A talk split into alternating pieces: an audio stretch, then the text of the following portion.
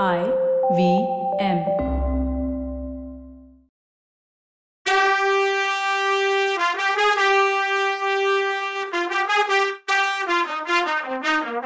வணக்கங்க. நான் கவிதா பேசுறேன். வெல்கம் டு கதை பாட்காஸ்ட் பொன்னியின் செல்வன் இது எபிசோட் நம்பர் இருநூத்தி இருபத்தி ஆறு.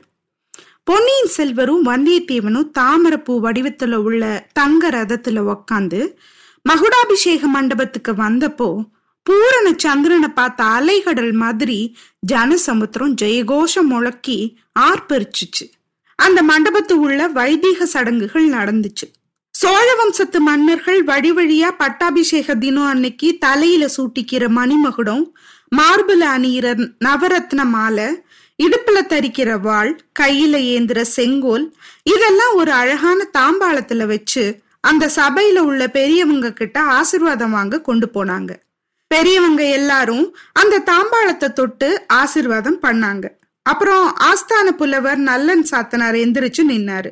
அவருக்கு பின்னாடி கையில யாழ் புடிச்ச பொண்ணு ஒருத்தி நின்னு யாழ் நரம்ப மீட்டி ஸ்ருதி எழுப்பினான் புலவன் நல்லன் சாத்தனார் சோழ வம்சத்தோட தொன் தொட்டு வர்ற பெருமையையும் அந்த வம்சத்துல பாரம்பரியமா வந்த புகழ்பெற்ற வீர மன்னர்களோட வரலாற்றையும் இசையோட சத்தமான பாட்டா பாடினார். அந்த பாட்டு நீளமாவும் அதை இப்ப உள்ளவங்க சுலபமா புரிஞ்சுக்க முடியாத காரணத்தினாலையும் அதோட சுருக்கத்தை இங்க பார்க்கலாம். சூரிய குலத்துல வந்த மனு மாந்தாவோட வம்சத்துல சிபின்னு ஒரு மன்னர் மன்னன் இருந்தான். அவன் ஒரு புறாவுக்காக தான் கொடுத்த வாக்க காப்பாத்த தான் உடம்போட சதைய அறுத்து கொடுத்தான். அதனால அவன் குலத்துல பின்னாடி வந்தவங்க செம்பியர்னு பேர் சூட்டிக்கிட்டாங்க. செம்பியன் குலத்துல ராஜகேசரின்னு ஒரு பேரரசன் உருவானான். அவர் மகன் பரகேசரின்னு புகழ் பெற்றான். இவங்களுக்கு பின்னாடி வந்த மன்னர்கள் கோ ராஜகேசரினும் கோப்பரகேசரினும் மாத்தி மாத்தி பட்டம் சூட்டிக்கிட்டாங்க. பசுவுக்கு நீதி வழங்குறதுக்காக தன்னோட செல்ல புள்ளைய பலி கொடுத்த சோழ மன்னன் மனுநீதி சோழன்னு பேரெடுத்தான். இவனுக்கு பின்னாடி வந்த பூம்புகார ஆண்ட கரிகால் பெருவளத்தான் மூணு உலகத்திலையும் தன் புகழ பரப்பினான். அவன் சோழ நாட்டு பெரும்படையோட இமயமலை வரைக்கும் படையெடுத்து போய் பனி மூடிய இமயமலை சிகரத்துல சோழர் புலி சின்னத்தை பொறிச்சான். இவன் வழியில நலங்கிள்ளி பெருங்கிள்ளி நெடுங்கிள்ளி குராப்பள்ளி துஞ்சிய கிள்ளி குளமுற்றத்து துஞ்சிய கிள்ளி சிவபக்தனான கோப்பெருஞ்சோழன் இவங்க எல்லாரும் புராதன குலத்துக்கு பேரும் புகழும் சேர்த்தாங்க. உலகத்துக்கெல்லாம் ஒளி கொடுக்கிற சூரிய கடவுளை கூட மழைக்கால மேகங்கள் மறைச்சிடுறது மாதிரி சூரியனோட பரம்பரையில வந்த சோழ குலத்தை கொஞ்ச காலம் பல்லவ பாண்டிய பகை மேகங்கள் மறைச்சிருந்தது. அந்த மாதிரி பகைவர்களை சிதறடிக்கிற மாதிரி வஜ்ராயுதம் ஏந்தின தேவேந்திரனுக்கு இணையா விஜயாலய சோழர் தோன்றினார். அந்த சோழ புலிய பார்த்து பெரும்பிடுகு முத்தரையன்கிற எலி பீதி வந்து ஓடிச்சு. அப்புறம் அந்த மகாவீரர் தஞ்சாவூர் நகரை பிடிச்சு துர்கா பரமேஸ்வரிக்கு கோயில் எடுத்தார். பல்லவர்களும் பாண்டியர்களும் இன்னும் பல அரசர்களும் விஜயாலய சோழரோட நட்பு வேணும்னு தூது அனுப்பி தூதுவர்கள் அரண்மனை முற்றத்துல காத்து கிடந்தாங்க. இப்படி உதவி கேட்டு வந்த அரசர்களுக்கு அபயம் கொடுத்து அவங்களுக்காக பல போர்களுக்கு உதவி பண்ணி தன்னோட திருமேனியில தொண்ணூத்தி ஆறு புண்ண பெற்றவர் அந்த விஜயாலய சோழர். அவரோட பையன் ஆதித்த சோழர் எதிரிங்களோட சேனைய சிதறி ஓட பண்ணி எதிரிங்களுக்கு சிம்ம சொப்பனமா இருந்தார். திருப்புறம்புயம் போர்க்களத்துல பல்லவன் அபராஜிதவர்மன் பாண்டியனால தோக்கடிக்கிற நிலைமையில இருந்தப்ப கூட ஆதித்த சோழர் முயல் கூட்டத்துல புலி பூந்தது மாதிரி பூந்து பாண்டிய பட சின்ன பின்ன படுத்தினார். அப்புறம் தான் செஞ்ச உதவிய மதிக்காம ஸ்நேக துரோகம் செஞ்ச பல்லவனுக்கு புத்தி புகட்டுற மாதிரி தொண்ட நாட்டுக்கு படையெடுத்துட்டு போய் அபராஜிதனை அவன் இருந்த யானை மேல பாஞ்சு அவனை வீர சொர்க்கத்துக்கு அனுப்புனார். தன்னோட குல முன்னோன் கோச்சங்கனான பின்பற்றி காவேரி நதி உற்பத்தியாகிற சைய பர்வதத்திலிருந்து பூம்புகார் நகர் வரைக்கும் எண்பத்தி ரெண்டு சிவாலயங்களை எடுப்பிச்சார். ஆதித்த சோழரோட பையன் பராந்தக சோழர் பிறக்கிறப்பவே ரெண்டு தோல்லையும் வீரலட்சுமியையும் ஜெயலட்சுமியையும் கொண்டு பிறந்தார். வெள்ளூர்ல பாண்டியனை புறங்கண்ட அவர் மதுரையையும் இலங்கையையும் ஜெயிச்சார். சேர நாட்டு சைன்யத்துக்கு சிங்கமா இருந்தார். வடக்க துங்கபத்திரை நதிக்கு அந்த பக்கம் இருந்த சளுக்கர்களும் சளுக்கர்கள்னா கன்னடக்காரங்க. வேங்கி நாட்டுக்காரர்களும் வேங்கின்னா தெலுங்கர்கள். பராந்தகர் பேரை கேட்டாலே நடு நடுங்குனாங்க. அவரோட புகழ்ல பொறாம பிடிச்ச ரெட்ட மண்டலத்து கண்ணரத்தேவன் அதாவது ராஷ்டிரகூடர் மகாராஷ்டிரால. ஏழு சமுத்திரம் அளவுக்கு படையை கொண்டு வந்தான். பராந்தகரோட மூத்த பையன் ராஜாதித்தர் தக்கோல போர்ல கண்ணரத்தேவனையும் அவனோட கடல் மாதிரி சைன்யத்தையும் முறியடிச்சு சின்ன பின்னம் பண்ணிட்டு யானை மேல துஞ்சினார். அதாவது இறந்து போனார். பராந்தக சோழர் தில்லை சிதம்பரத்து நடராஜ பெருமாள் கோயில்ல பொன் மண்டபம் கட்டி அதுக்கப்புறம் இறந்து போனார். அவரோட பையன் சிவஞான கண்டராதித்த தேவர் திருப்பணி செய்யறதுல ஈடுபட்டு சிவபதத்தை அடைஞ்சார். அவரோட காலத்துல தொண்டை மண்டலத்தை எதிரிங்க ஆதிக்கத்துல இருந்து விடுதலை செஞ்சு சீட்புலி நாடு வரைக்கும் அதாவது சித்தூர் நெல்லூர் வரைக்கும் புலிக்கொடி நாட்டினவரான அரிஞ்சய தேவர் தன்னோட அண்ணனை பிரிஞ்சு இருக்க முடியாம விண்ணுலகம் போயிட்டார். அவரோட திருப்புதல்வர் சுந்தர சோழர் அப்புறம் சோழ சிம்மாசனம் ஏறினார். தான் ஒளிஞ்சிருந்த பொந்துலேருந்து வெளியில தலை காட்டின பாண்டிய நரி மேல பாஞ்சு அதை திரும்பவும் பொந்துக்குள்ள ஒளிஞ்சுக்கிற மாதிரி பண்ணினார் சுந்தர சோழர். சுந்தர சோழ சக்கரவர்த்தியோட வெண்கொற்ற குடைக்கு கீழே மூணு உலகமும் கொஞ்சம் கூட கவலை இல்லாம வாழ்ந்துச்சு. இப்படி ஆயிரம் ஆயிரம் ஆண்டுகளா வீர புகழ் பெற்று விளங்குற குளத்துல வந்த பொன்னியின் செல்வரை எந்த மொழிகளால நாம புகழ முடியும்? அவரோட புகழை சொல்றதுக்கு கலைமகளை பிறந்து வந்தாதான் உண்டு. அது என்ன மாதிரி சாதாரண புலவர்களால அது முடியாதுன்னு குலப்புகழை பாடி முடிச்சார் நல்லன் சாத்தனார். அவருக்கு அப்புறம் வடமொழி புலவர்களும் புத்த பிட்சுக்களும் சிவாச்சாரியர்களும் வைஷ்ணவ ஆச்சாரியர்களும் வாழ்த்து கூற காத்துட்டு இருந்தாங்க. இவங்கள எப்படி சுருக்கமா முடிக்க வைக்கிறதுன்னு விழா நடத்தினவங்களுக்கு பெரிய கவலையா போச்சு. அதுல சின்ன பழுவேட்டரையரும் ஒருத்தர். அவர் தன்னோட கையால சோழ குலத்து புராதன கிரீடத்தை எடுத்து பொன்னியின் செல்வரோட தலையில சூடுறதுக்கு ரெடியா இருந்தாரு. புலவர்கள் கிட்டையும் பண்டிதர்கள் கிட்டையும் எப்படி சீக்கிரம் பாடி முடியுங்கன்னு சொல்ல முடியும்னு நினைச்சு சின்னவர் சுத்தி முத்தி பார்த்தப்போ புது ஆள் ஒருத்தன் திடுதிப்புன்னு அங்க வந்தான். தெருவீதியில மொய்ச்சு நின்றுட்டு இருந்த அவ்வளோ கூட்டத்தையும் தாண்டி அவன் எப்படி ஆஸ்தான மண்டபத்துக்குள்ள வந்தான்னு பல பேருக்கு ஆச்சரியமா இருந்துச்சு. ஆனா வந்தியத்தேவனுக்கு அது எந்த ஆச்சரியத்தையும் தரல. ஏன்னா அந்த புது ஆள் வேஷம் போட்டுட்டு வந்தவன் ஆழ்வார்க்கடியான் தான்னு அவனுக்கு தெரிஞ்சிருந்தது. வல்லவன் பொன்னியின் செல்வரை பார்த்தான். அவரும் அந்த பார்வையை புரிஞ்சுக்கிட்டாருன்னு தெரிஞ்சது. மாரவேஷம் போட்டுக்கிட்டு மண்டபத்துக்குள்ள வந்த ஆழ்வார்க்கடியான் சின்ன பழுவேட்டரையர் கிட்ட காதுல என்ன ரகசியம் சொன்னானோ தெரியல. அவர் முகத்துல அப்படி ஒரு கவலையும் கலக்கமும் வந்துச்சு. ஒரு நிமிஷம் யோசிச்சுட்டு நின்னவர் அவனை கூப்பிட்டுக்கிட்டு சபா மண்டபத்தோட அடுத்த பகுதிக்கு அதிகம் கூட்டம் இல்லாத பக்கத்துக்கு போனார். இத பொன்னியின் செல்வர் கவனிச்சார்.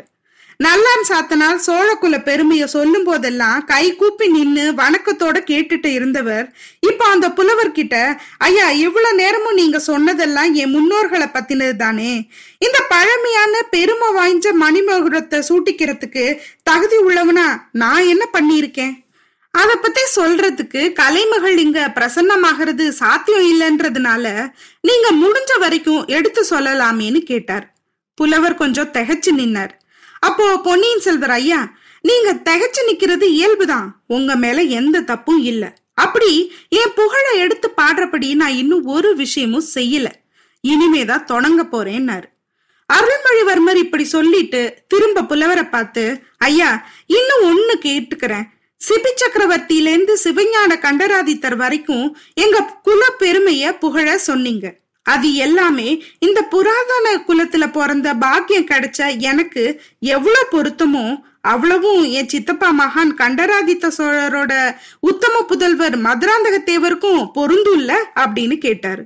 அதுக்கு நல்லன் சாத்தனாரும் ஆமான்னு சொன்னாரு. சபையில இருந்தவங்க அத்தனை பேரும் சுந்தர சோழரோட மறுபக்கம் உட்கார்ந்து இருந்த மதுராந்தக தேவரையே பார்த்தாங்க.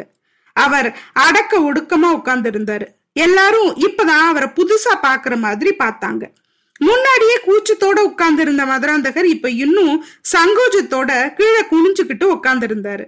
இதுக்கிடையில மாறுவேஷம் போட்டுட்டு இருந்த நம்பி மண்டபத்தோட ஒரு மூலைக்கு போனதும் சின்ன பழுவேட்டரையர்கிட்ட கவலைப்படுற மாதிரி ஒரு விஷயத்த சொன்னான். பாண்டிய நாட்டு ஆபத்துதவிகள் கூட்டத்துல உள்ள படகோட்டி மனைவி ராக்கம்மாவ மகுடாபிஷேக வைபவத்துக்கு வந்து கூடியிருந்த மக்கள் கூட்டத்துக்கு இடையில அவன் பார்த்தான். எதுக்கு அவ இங்க வந்தான்னு தெரிஞ்சுக்கிறதுக்காக அவளை ஃபாலோ பண்ணான். சின்னவர் அரண்மனைக்கு பக்கத்துல அவ கூட்டத்துல காணா போயிட்டா. நம்பி அங்கேயே நின்னு அங்கேயும் இங்கேயும் பார்த்துட்டு இருந்தப்போ அவளை திரும்ப பார்த்தான். அவளோட இன்னொரு பொண்ணும் இடுப்புல குழந்தையோட இருந்தா.